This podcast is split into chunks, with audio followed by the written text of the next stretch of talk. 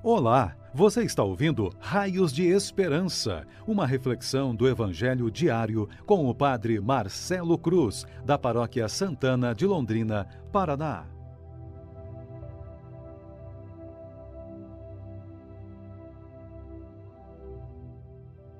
Estimados irmãos e irmãs, hoje sábado, temos a alegria de continuar a celebrar a oitava da Páscoa e vamos ouvir e refletir sobre o Evangelho de Marcos, capítulo 16, versículos de 9 a 15.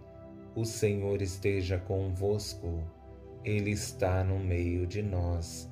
Proclamação do Evangelho de Jesus Cristo, segundo Marcos. Glória a vós, Senhor. Depois de ressuscitar, na madrugada do primeiro dia após o sábado, Jesus apareceu primeiro a Maria Madalena, da qual havia expulsado sete demônios. Ela foi anunciar isso aos seguidores de Jesus, que estavam de luto e chorando. Quando ouviram que ele estava vivo e fora visto por ela, não quiseram acreditar.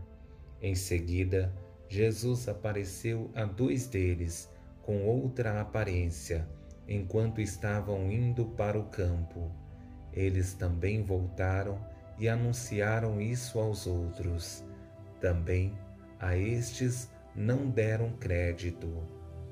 Por fim, Jesus apareceu aos onze discípulos enquanto estavam comendo, repreendeu-os por causa da falta de fé e pela dureza de coração, porque não tinham acreditado naqueles que o tinham visto ressuscitado, e disse-lhes: Ide pelo mundo inteiro e anunciai o Evangelho a toda criatura. Palavra da salvação. Glória a vós, Senhor. Estimados irmãos e irmãs, Estamos na semana da oitava da Páscoa, vivendo mais uma das aparições de Jesus aos discípulos. Ele aparece de uma forma muito rica, porque nessa aparição vem também uma chamada de atenção para que entendam o sentido profundo da palavra conversão. Diferente dos outros evangelhos que vimos, ao longo dessa semana, percebemos Jesus falando com mais firmeza aos discípulos, porque por mais que veem sinais, escutem testemunhos, não são capazes de dar um salto na fé. Isso se torna muito ruim, porque estar com Jesus exige daqueles que querem assumir o discipulado maior abertura de coração. E para facilitar nossa compreensão, vamos conduzir a reflexão a partir de três palavras. A primeira palavra é tristeza, a segunda, indiferença e a terceira, missão. Com essa primeira palavra, tristeza, vemos a primeira pessoa que anuncia a ressurreição Maria Madalena, uma mulher muito agradecida a Jesus. Ela foi a primeira a encontrar-se com o ressuscitado. Revelou aos discípulos a experiência desse encontro, mas a comunidade estava desolada e não conseguiu acreditar. Depois de ressuscitar, na madrugada do primeiro dia, após o sábado, Jesus apareceu primeiro a Maria Madalena, da qual havia expulsado sete demônios. Ela foi anunciar isso aos seguidores de Jesus, que estavam de luto e chorando. Quando ouviram que ele estava vivo e fora visto por ela, não quiseram acreditar. A tristeza fecha a possibilidade para a fé como consequência, não conseguem perceber nada que está diante dos olhos deles, porque estão fechados no sofrimento que o Senhor não tem espaço para agir na vida deles. Com essa próxima aparição, não é diferente, porque, mesmo diante do testemunho, são indiferentes. O sofrimento foi grande que não conseguiram dar um passo que realmente desse sentido na vida da comunidade, porque estão fechados. Em seguida, Jesus apareceu a dois deles, com outra aparência, enquanto estavam indo para o campo.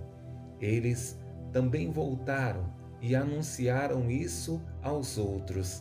Também a estes não deram crédito. Se existe algo que destrói a comunidade, é a falta de confiança e a indiferença. Quando a comunidade perde a sensibilidade e não é capaz de dar um salto substancial na sua vida espiritual, não consegue confiar nas pessoas que estão à sua volta. Mas quando Jesus aparece para todos, tudo muda, a vida toma um novo sentido e eles começam a fazer um caminho diferente. E a ordem que Jesus dá ao final se torna um divisor de águas na vida da comunidade. Jesus apareceu aos onze discípulos enquanto estavam comendo, repreendeu-os por causa da falta de fé e pela dureza de coração, porque não tinham acreditado naqueles que o tinham visto ressuscitado, e disse-lhes: Ide pelo mundo inteiro e anunciai o Evangelho a toda a criatura. Foi preciso a aparição de Jesus diante de toda a comunidade e chamar a atenção deles para retomarem o sentido da própria vida e entenderem que a missão não é uma obrigação e nem um dever, mas uma necessidade. O encontro que tiveram com Jesus não pode passar despercebido diante da comunidade. A grande esperança é que esse Evangelho toque o nosso coração, transforme nossa vida e seja a motivação para continuarmos firmes nos caminhos de Deus e sermos para esse mundo raios de esperança. Louvado seja nosso Senhor Jesus Cristo, para sempre seja louvado. O Senhor esteja convosco, Ele está no meio de nós. Abençoe-vos, Deus Todo-Poderoso, Pai, Filho e Espírito Santo. Amém.